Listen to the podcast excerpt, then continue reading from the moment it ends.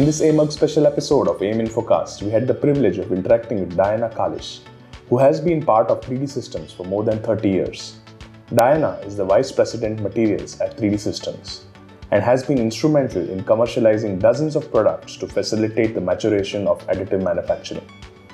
This year, Diana has been selected for the AMUG Innovators Award, which is bestowed upon individuals who have advanced the additive manufacturing industry. Join me in this conversation as Diana shares her journey of more than three decades in the additive manufacturing industry, her initial days with AMUG, her definition of innovation, and what she is looking forward to at AMUG this year. Welcome to AM Infocast, Diana. Great to have you here on this call today. Thank you so much for having me. So, you bring more than three decades of experience with you in the area of uh, additive manufacturing. So how has the journey been for you in the world of additive manufacturing? And uh, are there any major milestones you would like to highlight? Well, it's certainly been a unique opportunity um, to be part of the early days and the growth of such a special industry. Um, I've certainly been challenged every day, and it's been a real gift to work with such talented people on unique problems. The proliferation of different technologies and materials in 3D printing is a huge change over so many years. Customers have a lot of choice and the opportunity to pick the best tool for the job they want to do. Uh, you know, when I started, there was only stereolithography. Now there are lots of ways to print parts. Customers can choose one or many to do the jobs they want to do. So it's a wonderful situation for customers and it keeps the manufacturers on their toes because we must continue to evolve and improve. Nobody can sit still. Another big change to highlight is in materials. Uh, of course, there are now materials that rival the performance of standard thermoplastics, even for long term use. That evolution has taken a lot of hard work and a lot of innovation. And I'd say that 3D printing is much more like other manufacturing methods now. You have a lot of choice, and you need to determine what your real needs are in order to pick the right solution. Within 3D Systems, we have a super talented group of application engineers. They know all our technologies, they help customers figure out what the best way is to meet their needs.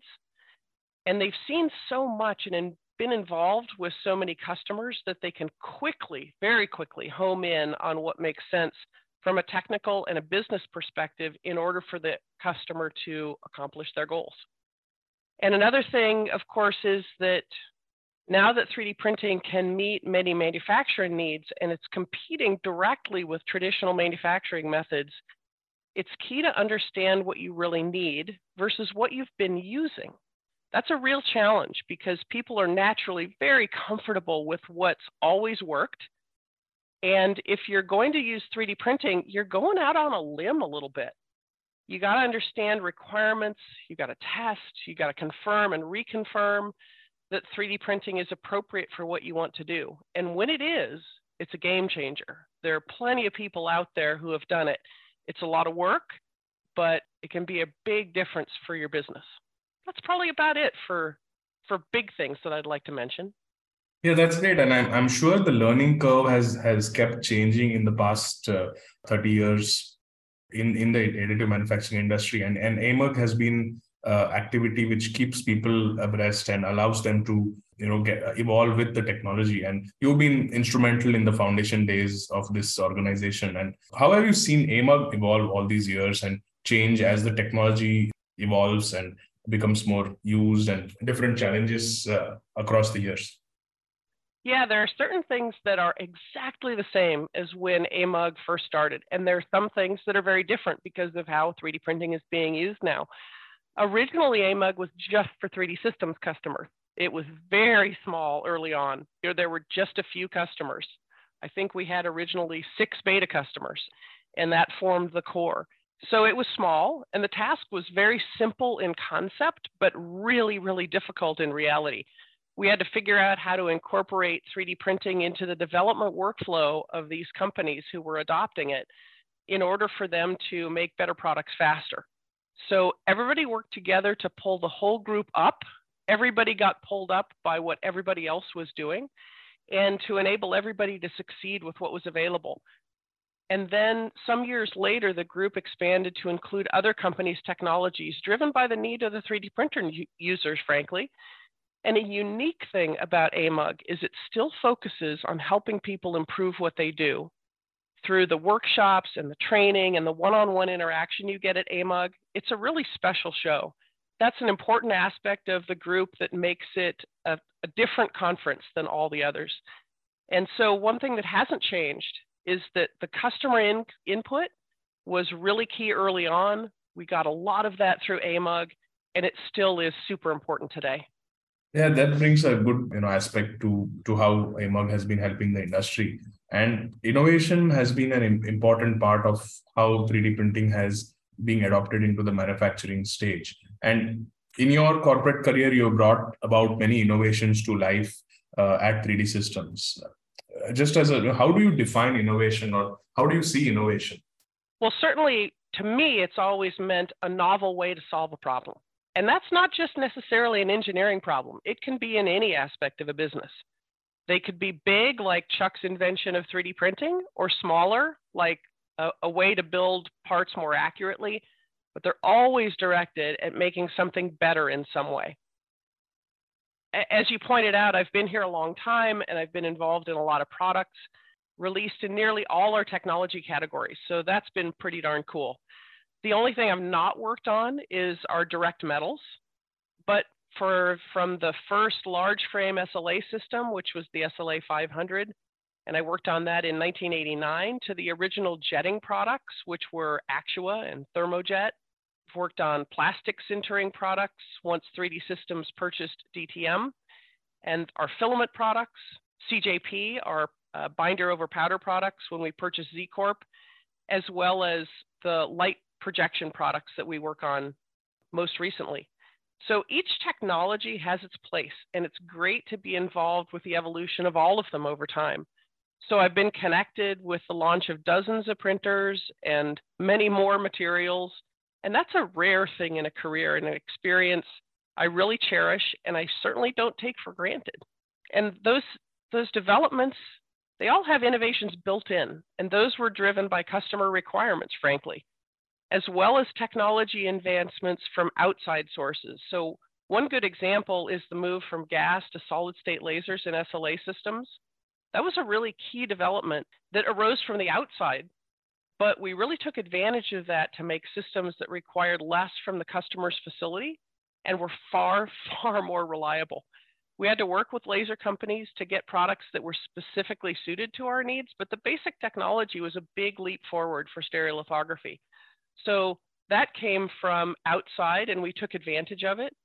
And then sometimes developments can come back around from prior thoughts, things that had come to mind years ago but just weren't feasible. So there might be a great idea, but it's just not appropriate or feasible at the time you thought it up. And one example of that is our figure four printers. So those are named for the illustration in one of Chuck Hull's original patents describing how the system operates. So the concept reemerged more than 25 years later when other factors made it possible and useful. And you know that's that's just printers, and 3D printing is much more than simply the hardware. Uh, materials are the same story. The original materials of most technologies were very poor at the beginning, but frankly, still miraculous for their time. But over the years, the understanding of the chemistry and, and both design and availability of new ingredients along with the controls used in the printing process, have enabled the production of parts that would have been thought completely impossible even just 10 years ago. So it's been a real privilege and an amazing journey to see.